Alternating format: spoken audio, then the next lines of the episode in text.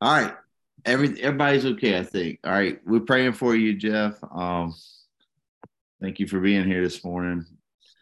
Um, so what we're looking at real quick as we introduce John 7 is we're looking at these ideas of the feast because here in 7 2 it says, um, well, I'm not there, but here in John 7 2, it says, Now the Jews' feast of booths was at hand. And so we've had we had that phrase. I just want to point out in John 5 1, it says, After this, there was a feast of the Jews, and Jesus went up to Jerusalem. And then in John 6 4, it says, Now the Passover, the feast of the Jews, was at hand. And so John, unlike any other gospels, uses these feasts to kind of give us some framework of the timeline of the three-year ministry of Jesus. But he he he leaves a little details out at times that makes it a little bit hard. But what I hard to understand, like you know how things are pro- progressing, mostly with this John five one text where it says a feast of the Jews. Um, you know, just a feast of Jews. So what we know is technically there was essentially three feasts um, um, seasons.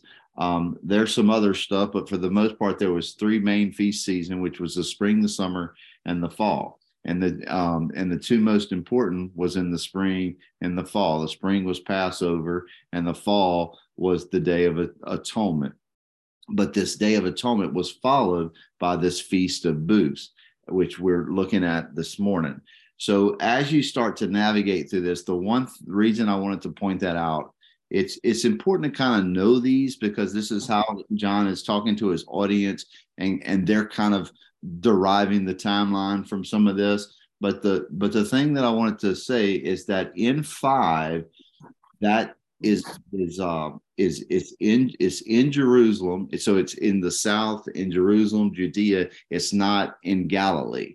Where when we get to six four, the feeding of the five thousand, we're in Galilee, and and and it is possible because it just says in six four, it says um it says now the Passover the feast of the Jews was at hand. That usually means it's about to happen in a few days. It is possible that all this feeding of the 5,000 and that preaching happened, and then he went to um, Jerusalem, but it doesn't, we don't really have anything like that that that says that. So we have to assume that that particular year, he most likely didn't go to, to Jerusalem for that particular Passover, that he spent that Passover in the, in the north.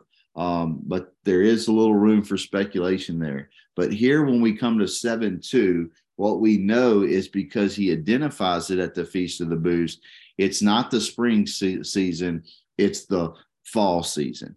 But what is interesting about this text, and, and this will be the last section we'll talk about, but I want to lay it out so you see it when it comes, is that um, what we know about five is he's talking to a Judean audience.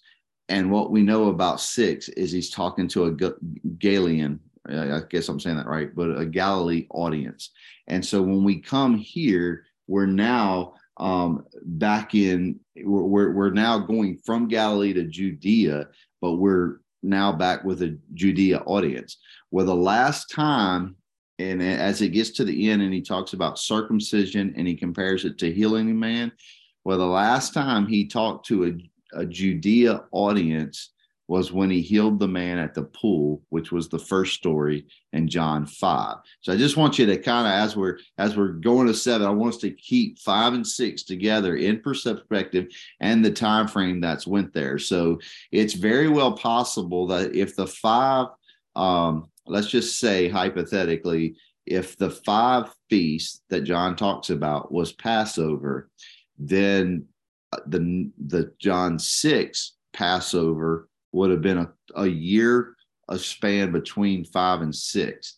And then when we move to this Feast of Booths, that would be another six months in that case. So we could be talking about from five to seven, a year and a half time frame. And there's probably another way you could dice that up, but that's um that's kind of where we're at with this. And it's just something to keep in mind. So let's get to the text um, in John 7 1. Uh, we'll just kind of read the first five verses here, and that'll be our part one this morning. After the after the after Jesus went up after this, Jesus went about in Galilee, and that's that's my question of saying all that that I just said. After what? So he's saying after this. Well, we just finished reading all the people leaving him in Galilee as disciples because of the eating the flesh and the drinking the blood and that that challenging um, teaching and and um and him looking to the disciples and saying, "Are you two going to go?" And they said, "Where will we go?" So um so this after this seems to fit better with John five and that kind of deal than the John six. So after this, Jesus went about in Galilee. He would not go about in Judea because the Jews were seeking to kill him. Now the Jews' feast of booths was at hand. So his brothers said to him, Leave here and go to Judea, that your disciples also may see the works you are doing. I'll pause a second for here because one of the consistent narratives we've looked at as we work through John and kind of a idea that we've had when we've looked at this text is is he talking about um, something spiritual are are physical is and then so like in john 3 he he said to nicodemus he says if you do not understand when we tell you about earthly things how can you understand when we tell you about heavenly things and then in like john 6 when he said unless you eat of my flesh or drink of my blood uh, you know, you can't have no part of me, no life of me, this kind of thing. He wasn't talking about actually eating their flesh and drinking of their blood. And when you go back to Exodus 16 and 12, or even some texts in Leviticus, you see this phrase eating of the flesh and the sanctifying with the blood. And if they would have actually, he's going to challenge them at the end of this in part five of our text this morning. He's going to challenge them and says, you have Moses' law, but you don't even obey it. So if they would have been actually knowing Moses' law, that eat of the flesh, the drink of the blood would have had a different meaning for them. So it was sort of them being biblically illiterate that cre- created some of this stumbling block, um, which creates stumbling blocks today, right? When we're biblically illiterate. Um, so, so where was we finished up with three? So his brother said to him, Leave here and go to Judea that your disciples also may see the works you're doing. What I want to point out here is that what we see success in our flesh is is is sort of showy. It's outward. You're doing this and you're doing that. So this is a hundred percent another hundred percent logically concept and idea um, for his brothers to say we kind of see how you're talking. We're kind of seeing how you're acting. And you're kind of like you kind of think you you're the deal and that you're the rescuer of our people. Um, why are you keeping so quiet. So, like in our culture, if you think about politics, if someone was saying, "Well, the problem in White House is you know this, this, and that," and they have some good answers and some power and some influence, then why wouldn't they go run for president or office or something like that? So this is kind of the logic that his brothers are saying, um, you know, to this degree. If you really want to make an impact, go go to get out of Galilee and go down to the capital city in Judea and and tell them brothers what's going on. You know he they're kind of wanting to speed up their process um in a sense. So finishing up with three we pick up in four. For no one works in secret if he seeks to be known openly. If you do these things show yourself to the world. And then the phrase here is for not even his brothers believed in him. So we kind of see this picture like he talks the talk, but he ain't walking the walk. But but this is all fleshly human logic. It's all like, you know, the same thing at the cross. The zealots are like, Jesus, we want the Messiah is supposed to be like King David. He's supposed to come deliver us from this Roman oppression. And so uh, they were very bothered or confused about why Jesus is sitting there and letting himself be crucified and, and persecuted and, and all these things. So um so here in this first part, I know some of the questions that I had, had put together and, and, kind of sent out if anyone looked at those, but here here are some of them. Um the feast of the booths what is that and what time of the year was it and and and what is its purpose so the the the um the purpose of the feast of booths is they in in the time frame of in the in the fall in that seventh month the very first day which would have been the actual seventh month would have been the actual middle of the year was sort of like a, a labor day a day of celebration but it ushered in a time of seeking in and looking for repentance. And all of that would have built up to, I think it's like the day 15, but it would have built up to the day of atonement. So sometimes when we do the Lord's Prayer, uh, or the Lord's Supper, um, you know, Paul has the point in Corinthians where he says, Some of you are sick in your body because you've cast judgment because you've ate the Lord's Supper unworthy. And so they would have had a time where they would have um, inwardly looked at themselves and made sure that when they came to the day of atonement that they their hearts and their minds were ready and they were it, it would have been designed to come with with all of the weight of your sin and laying it at the feet of Jesus is the language we see, you know, today. But that would have been um, preparing them for that kind of worship. Um, but what would have happened is after the Day of Atonement, they would have had the Feast of Booths, which one of the things they would have done is um, been in tents for like seven days to kind of remember how God delivered them um, from Egypt and the wilderness experience. But it would have been a time of great joy. It would have sort of been like in our culture we have Thanksgiving and we we we think about the Indians and the Pilgrims eating together and stuff of that nature. But it's a time of being thankful and celebrating. So the Feast of Booths, the spirit and the push was to make this a very happy celebra- celebratory um, time and that would have fell right after this really introspective work of we are sinners and we need god's shed blood to cover our sin to make us white as snow um, but a couple other questions what was the tension involved with jesus going to judea and where was he staying to avoid that the, those tensions.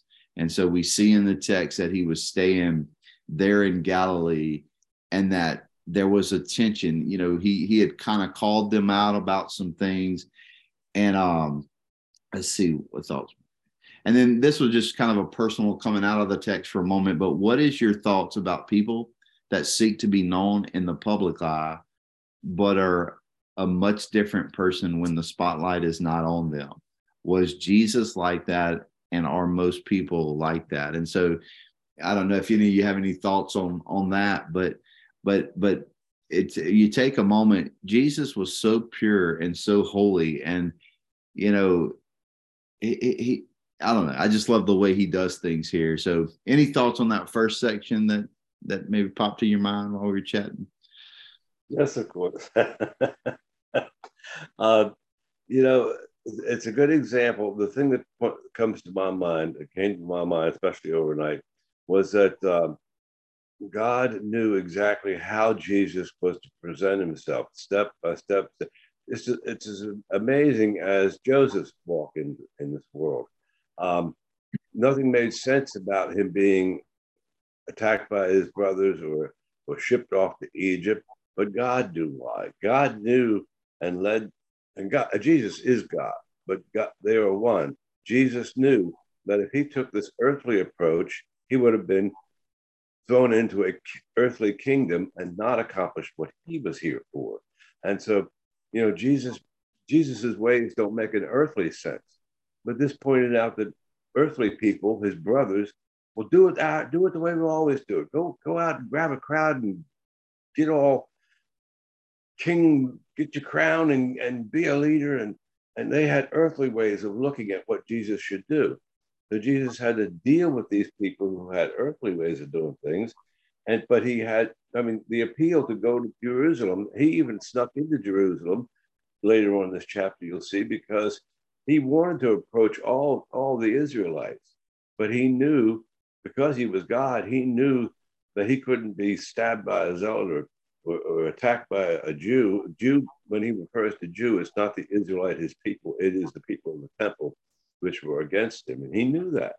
But only God would know all of these things and know how to approach his mission down here. he had to have his own pattern. If we 2,000 years later get to see that pattern, it helps us to even more uh, worship Jesus for all he really did and was, not, not for any earthly picture of him. You know, he mm. was he was God, and he knew how to what he was doing, what his mission was, and yeah, how to do it. Anything else, um, Jeff, Paul? Yeah, um, I agree with what Mr. Wayne is saying. I've, I've always heard that the phrase he was working on a divine timetable. And, um, you know, you, you look in those verses, I think it's, you know, around eight to 10, where it says, he told his brothers, I'm not going to the feast. Well, then at 10, it says he is going to, he did go to the, and so people try to say, oh, there's a, con- there's a con- contradiction there. Um, and so, um, you know, looking at it though, like what Mr. Wayne was saying, especially about jo- uh, Joseph being on God's plan. Well, he was with a bunch of unbelieving brothers, and they wanted to do it by earthly means. But Jesus knew that he needed to be there at a specific time appointed by the Father, and that he would actually say a very important phrase at a very important time of the feast, signifying and pointing to him being God. And so, um, you know, it, it's not that he he had a mistruth and said, "Oh, I'm not going," but I am going. It's that he was working on a timetable that they knew nothing about. yeah.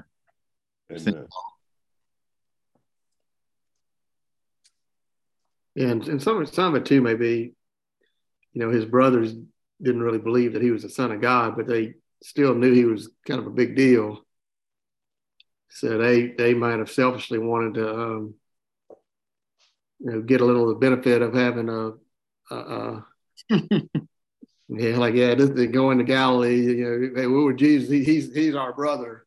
You know, and and have some, you know, a little bit of celebrity of their own.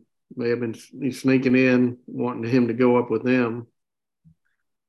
Um, and then it also may have been the um, the stir in the crowd when when he got there when everybody was expecting it that it would have um, thrown off the um, the I guess the place people's minds needed to be to, to start hearing the message he was going to give. So he kind of waits till halfway through when things settle down and nobody's really expecting him to even come to show up with a, different, a slightly different mindset of the crowd at that time. They've kind of calmed down a little bit, not just looking for the new Messiah, new King, or something, you know. Yeah.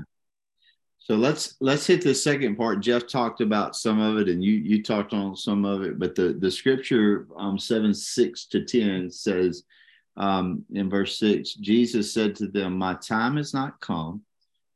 And we've heard that before, right? And in John two with Mary and the water and the wine, um, and she's like, "They they ran out of wine," and and he he gives this language, and he's he's holding back in this this sort of I'm going to use the word passive way. Um, she's calling him to actively get involved. We see the brothers calling him to actively get involved, but Jesus is making a sovereign declaration in this sense that hey, we're going to be passive in this situation. Like another one we hadn't got to, but if we're looking forward to Lazarus, um, he says basically Lazarus is dead, and and he waits four days, it says. But what is that? He's passively passively being involved with Lazarus' death. When he gets there, Martha's like, if you would have been here, you know, you could have been active before he died, and he's is still going to be good, you know. So he's doing that to show that look, on your timetable, you see me being passive, but time don't it don't bound me. You know, when when it's time, when it's the exact right time, I'm going to activate my power and it's going to be fine. Um, but, but, but anyway, um, where I, I, lost my place. Jesus said to them, My time has not come in verse six, uh, but you, your time is always here. Um, the world cannot hate you, but it hates me because I testify about it that its works are evil. That's one to kind of put on on, on deck on batter's deck. Uh, we'll come back to that at the end. But remember that phrase that the world hates you because he's going to talk about they're trying to kill him. And you won't put those two together. but, but, but there's a reason they hate him. It's because um, he testifies that their works are evil. In verse 8, it says, You can go up to the feast. I am not going up to the feast, for my time has not yet fully come.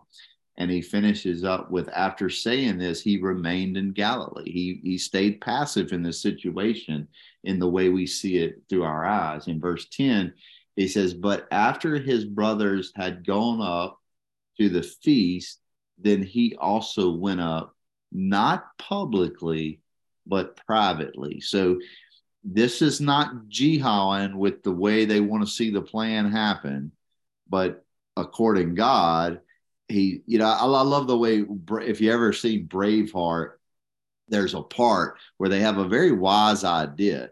They don't have no horses, and the opposing enemy has horses, and they're out on an open field battlefield, and when the attack goes, he's like, send the horses and just trample them down.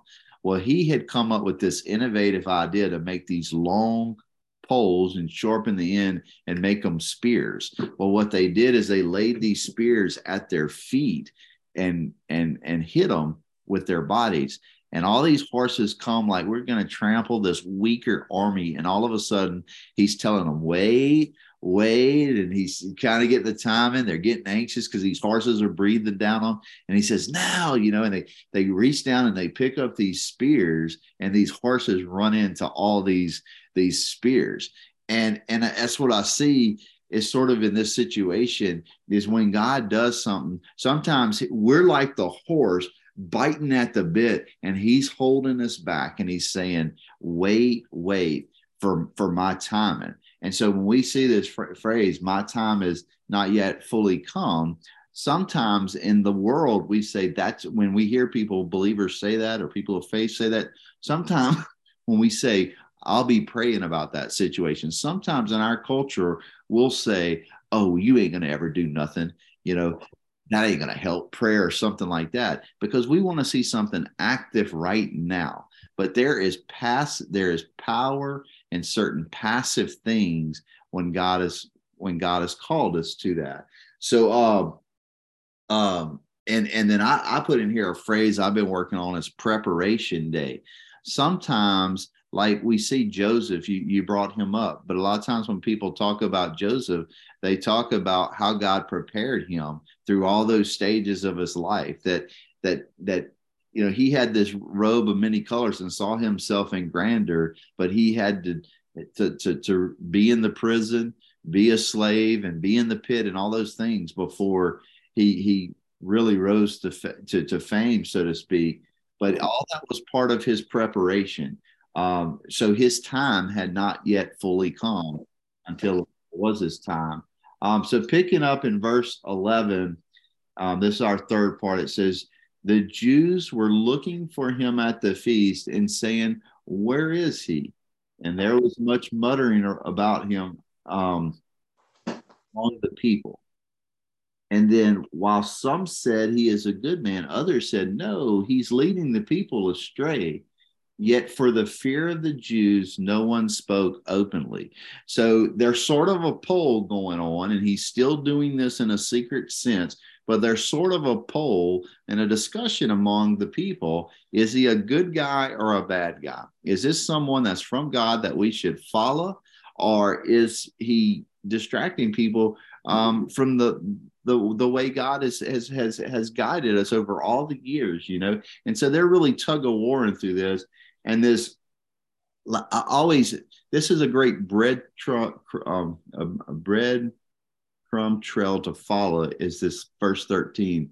Yet the fear of the Jews, no one spoke openly of him.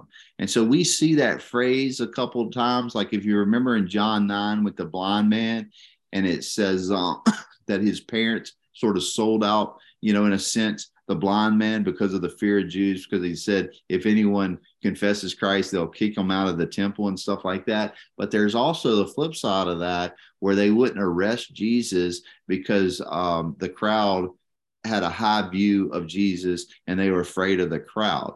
That's also came up with John the Baptist. When Jesus asked him a question one time, he said, The baptism of John, was it of God or was it of man? And they wouldn't answer it because the crowd thought a lot of John. And if they said it was of man and it wasn't from God, they would have found themselves in trouble. So that's an interesting breadcrumb to find like like how Jesus and Paul was never worried about the opinion of the crowd. They never like some of our church leaders today run popularity polls and opinions to see how we should do church. They went to the word of God and and the and the foundation of the gospel and whether people liked it or not, they stood hold to the truth. It wasn't based on the opinion of men and what they thought or wanted. Um, so that gives us our first three parts to verse 13 and our last two parts, um, 14 to 24, and we'll read 14 to 18. And this is one of my favorite um, parts. I don't know if we have the time to really um, meditate on it fully, but but it says in 14 about the middle of the feast. So we've had all this preparation. I'm not going to go to Judea. Um, they're looking for him, and this festival of beat booths is at hand. And where it, kind of the, the the theme, the underlying elephant in the room is where's Jesus? Is he going to show up? Is he not? And so in this is the moment he steps out. In 14, he says about the middle of the feast, which I'm assuming that's his seven day feast, maybe somewhere, you know, at third or fourth day. About the middle of the feast, Jesus went up into the temple and begin teaching. And I, I want us to think about that teaching word for a moment in this section. The Jews therefore marveled, saying, How is it that this man has learning when he never studied? So in our day, it would be like someone that never went to college or never went to seminary and just start speaking in such a power, powerful way. And um, and so Jesus answered them. So they're wondering about this. So Jesus begins to give them some insight. So in verse 16, so Jesus answered them, My teaching is not mine, but his who sent me. If anyone, and then this is this is probably my whole my favorite verse of this whole thing. I mean, this one you can really take to heart and, and be blessed by. If anyone's will is to do God's will. He will know whether the teaching is from God or whether I speak on my own authority. And you could sum that up is whether the teaching is from God or if the teaching is from man.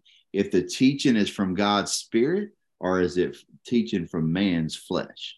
You know, you could you could sum that up. And that I think right there you can have a Bible study on and because Jeremiah 31, 33, and 34, I threw that in the notes somewhere, but if you go back and research that, that is what I believe Hebrews, um, in Hebrews 8, when you look at the references, Hebrews writer says this Jeremiah 31, 33, and 34 is the fulfillment of God's promise to usher in the new covenant.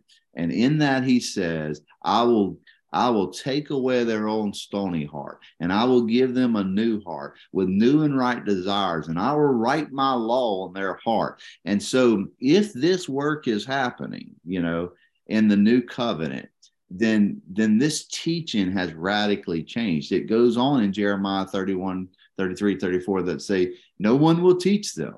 And, and then we're looking at, we saw this in John um, 6 last week that that the father is going to teach us and he we know that he does that through the holy spirit i mean we're getting into the mess of the, of the trinity and all that kind of stuff but this whole teaching when someone comes with the right attitude to god's he get he he knows what god's word is saying. It calls him you know, there was a song we used to sing um, um, Zion is calling me to a higher place of praise. Um, and and and and that's what the this this teaching this the working of the holy spirit in is it calls us to a deeper understanding a higher praise for god.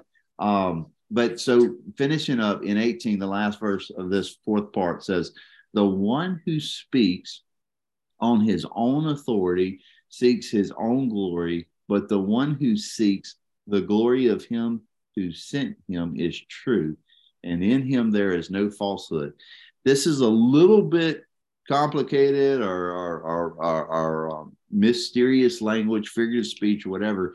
But from what I gather, the best is is he's saying that so the one who speaks on his authority seeks his own glory. So that's usually you and I. We're trying to that that's what his brothers was looking for. We're trying to make ourselves famous. We're trying to bring credit to ourselves. It's politicians in Washington in our day, that kind of spirit, you know. Um, but then he says, seeks his own glory, but the one who seeks the glory of him who sent him is true. You know, true men and women of God are always trying to decrease and they're trying to take the spotlight off of themselves and put the spotlight on God, put the spotlight on the on the foundation of the gospel and the way it it sets us free from the bondage of sin. Um, and him there is no falsehood. There is no falsehood when you surrender your way and you just become a servant of the lord of lords and the king of kings. Um let's see what time we got. We got 13 more minutes. Any quick thoughts on that before we hit this last little section? This, that Italian God is a team God. He used all his purpose, didn't use just his son, but the Father oversaw what, what was being done. The Father sent the Spirit into, into the people around to protect his son. I mean, you see all that power behind Jesus and you realize that God works in all the different, all of his different powers and all of his different selves. And the three gods, the three, the, the triune God, you can't, I'm not trying to say three different gods, but the power of God shows up in different, three different ways. The love of the Son, the, the guidance of the Spirit, and the power of the Father to accomplish his work. yeah. So in in verse 19 this is our last part and this is just a dynamic is um it's it's it's i, I just kind of titled this circumcision versus healing. And if you remember when i went through the um john 5 6 and 7 in these festivals and we talked about you know after this in 7 1 what does that mean? After what? And I, I think this gives this is probably the text that gives us this is the paragraph that gives us the most maybe perspective on this. It says has not Moses given you the law? Yet none of you keep the law. Like, like, I don't think they heard that fully. Like, I think it just made them mad, you know. But, but, but that that that that could save someone right there. Like, if you would have, if you'd have said, you know what, he's right, we don't keep the law, and if they would have pulled up close and say, I know what you're saying is true, but can you can you elaborate a little bit? And if he if he would have dotted the i's and crossed the t's and showed them how they're not following the law, had they misinterpreted the intent of the law, um, there could have been revival. You know, I, I I suppose so. But but has not Moses given you the law? Yet none of you keep the law. And then he he kind of audibles a little bit here, and he says, "Why do you seek to kill me?" And the crowd answered, "You have a demon." Um, who is seeking to kill you? This is kind of like when you call a kid out for not doing. I know you you you ate them cookies, you know. what are you talking about? You, you, crazy old person, you know. Why would I, I? I didn't eat them cookies. You can't prove that I ate these cookies. So he's looking at the intent of their heart. They're not used to someone looking at the intent of the heart, but he is stating that. And he told his brother earthly, he said, They hate me. They don't hate you, but they hate me, and they hate me because I tell them what they're doing is wrong. And I'm telling you, you I don't care who who it is. You start telling people they're wrong all day long and start aggravating them about how wrong they are, they're gonna want to kill you. They're gonna they're gonna start off with being frustrated with you, then they're gonna be angry and mad with you, and eventually that's gonna lead to killing. When Jesus warned on the Sermon on the Mount, he said, you know, don't be angry with your brother because you committed murder in your heart you know the, the, the desire like cain to kill abel begins when you start to have, have that jealous and that anger that frustration with that person so he says um in 21, Jesus answered, and this is where we finish up with this circumcision versus healing. Is Jesus answered them, I did one work and you all marveled at it. And so he doesn't specify the work. So I'm assuming it's the John 5 1 um, work of the of healing the man 38 years crippled. And um in 22 it says, Moses gave you circumcision and then he points this out. If you remember this, he says, Not that it is for Moses. Remember in John 6 when he did that, and he said, Moses didn't give you bread because they're saying Moses gave our fathers bread. Moses didn't give your father's bread. My God. So he does the same thing here. Moses gave you circumcision, not that it is from Moses, but from the Father. And, um, and you and you're circ, circ and you circumcise a man on the Sabbath. And then he brings it down to the logic. He's like, look, I'm trying to help you think heavenly. You're, you're, you're locked into this earthly thinking. Your, your logic is causing us, your earthly logic is causing you a stumbling block where you can't walk in the freedom of the heavenly logic. And he says, if you're, if you, if, if on the Sabbath a man receives circumcision so that the law of Moses may not be broken. So he's bringing them to like, y'all do that, right? You know you do it, you know? And he says, Are you angry with me because on the Sabbath I made a man's whole body well? That's the logic.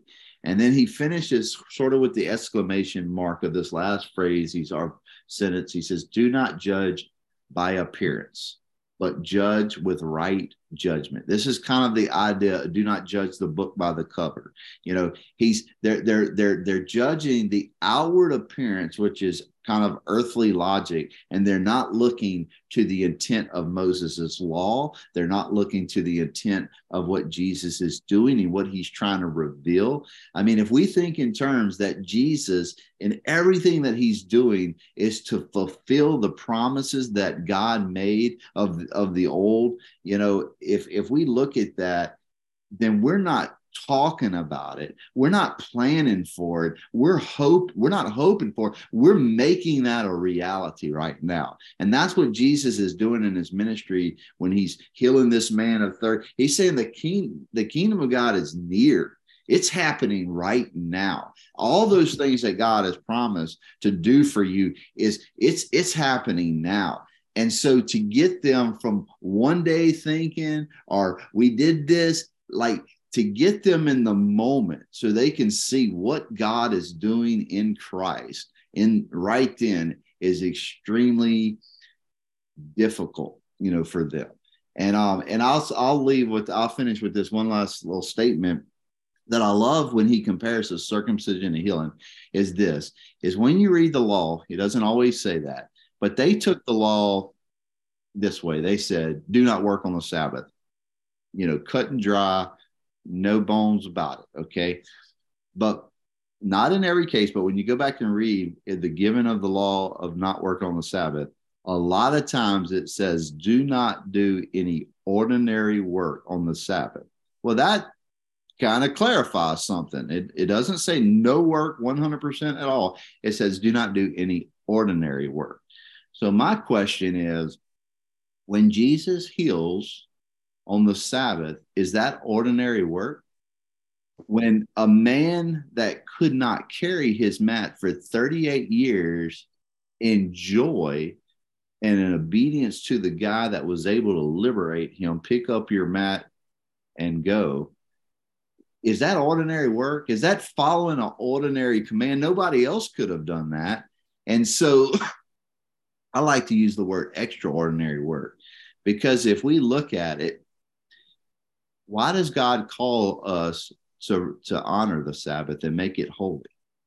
You know, six days we have to do ordinary work, but on the Sabbath, we're not supposed to do ordinary work. And why is that?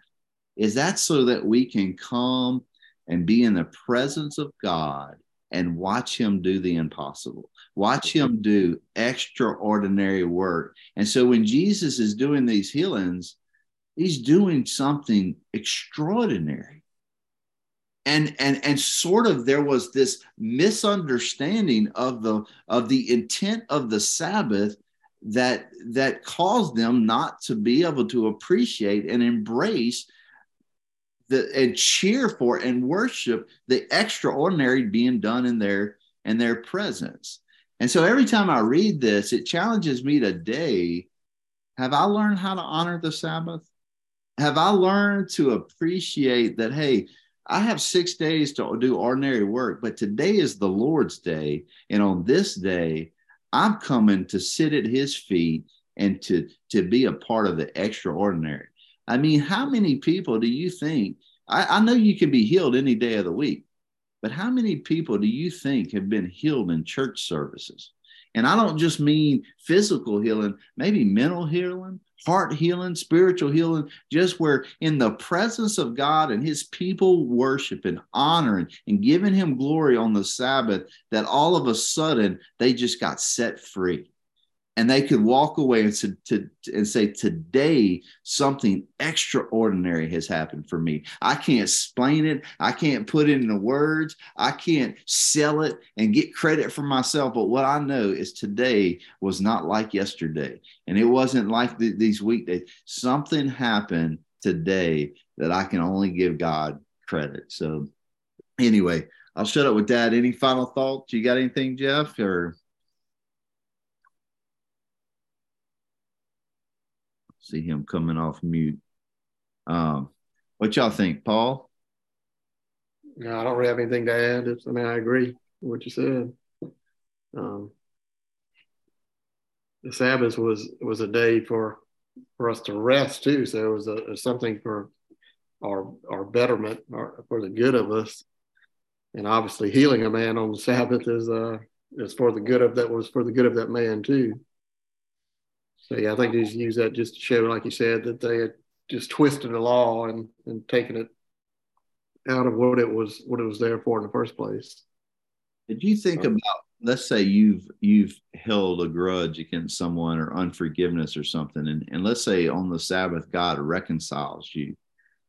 Well, that's that's rest, right?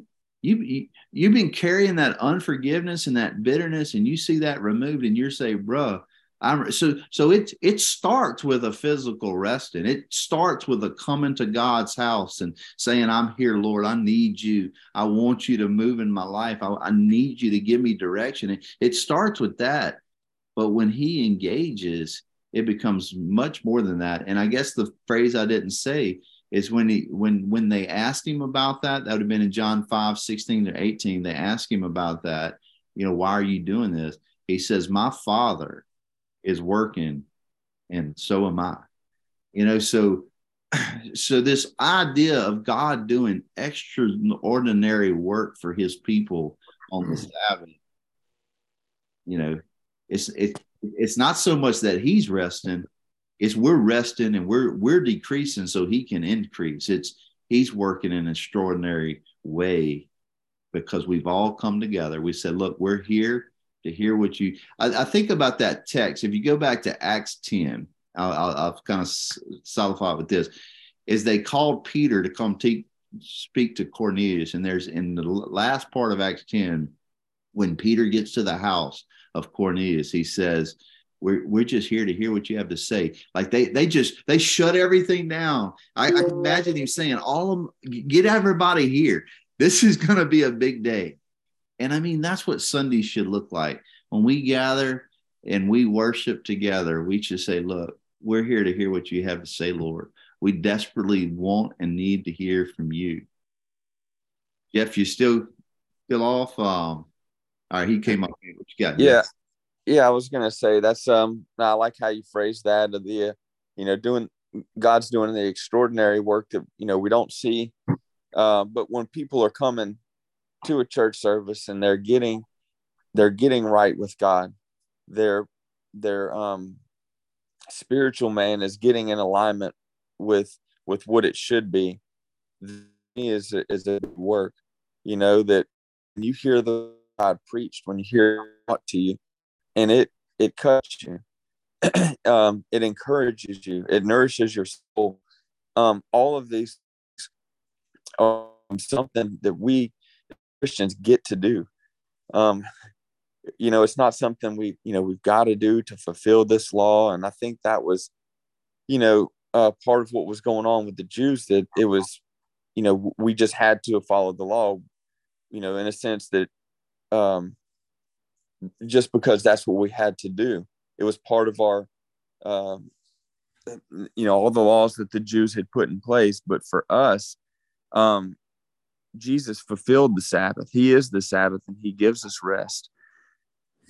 and the fact that we get to go to church and have our hearts and minds changed like that um, is is something extraordinary, like you said. That's good. Um, hi, Mr. Wayne. Last word. You know, you know uh, yes, back in Moses' day, God God relinquished God God gave uh, encouragement to his people to at least take one day a week, but that was a compromise. When Jesus came around, he said, "You don't have to be at a certain temple, be at a certain place. I give you the right to worship God seven days a week, and that includes the Sabbath. But yes, it's okay in our hearts to think special day, take a special day every day of the week because that's what God had, had granted the, the the people of Moses' day. But you know, we have to keep in mind earthly work and godly work. Jesus made it apparent that we are to consider all our works, if they're not for God, they're not, you know, there's no purpose to it. So we, we have we have a, a new challenge since Jesus, he said, work, worship God every day. And that's our challenge. But yes, to be to to comfort us, God gave us the Sabbath so that we can really, really, really worship him at least a tenth, give him his tithe, his tithe in our spirit, you know.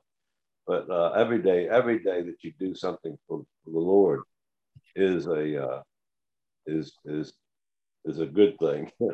yeah. Not worrying about the earth. All right, Paul, you um, want to close us in prayer? Sure. Uh, remember Jeff and kidney stone and a couple of those other things, if you remember.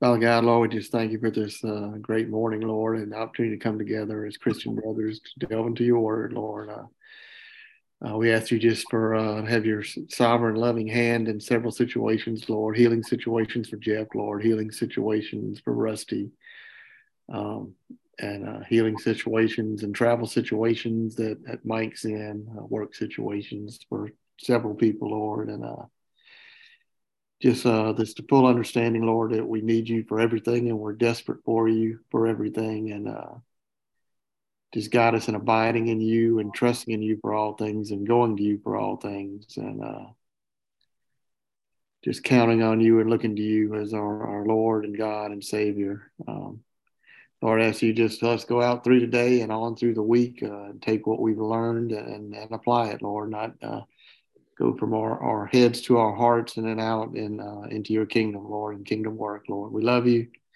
and we thank you for all you've done for us, Lord. And we ask these things in your most precious name, Jesus. Amen. Amen. Yeah, we have a good day. Um, Jeff, if you, if you need some food, shoot me a text. We'll we'll bring some after church. All right. Thank you. I appreciate you guys. See y'all later. Yeah.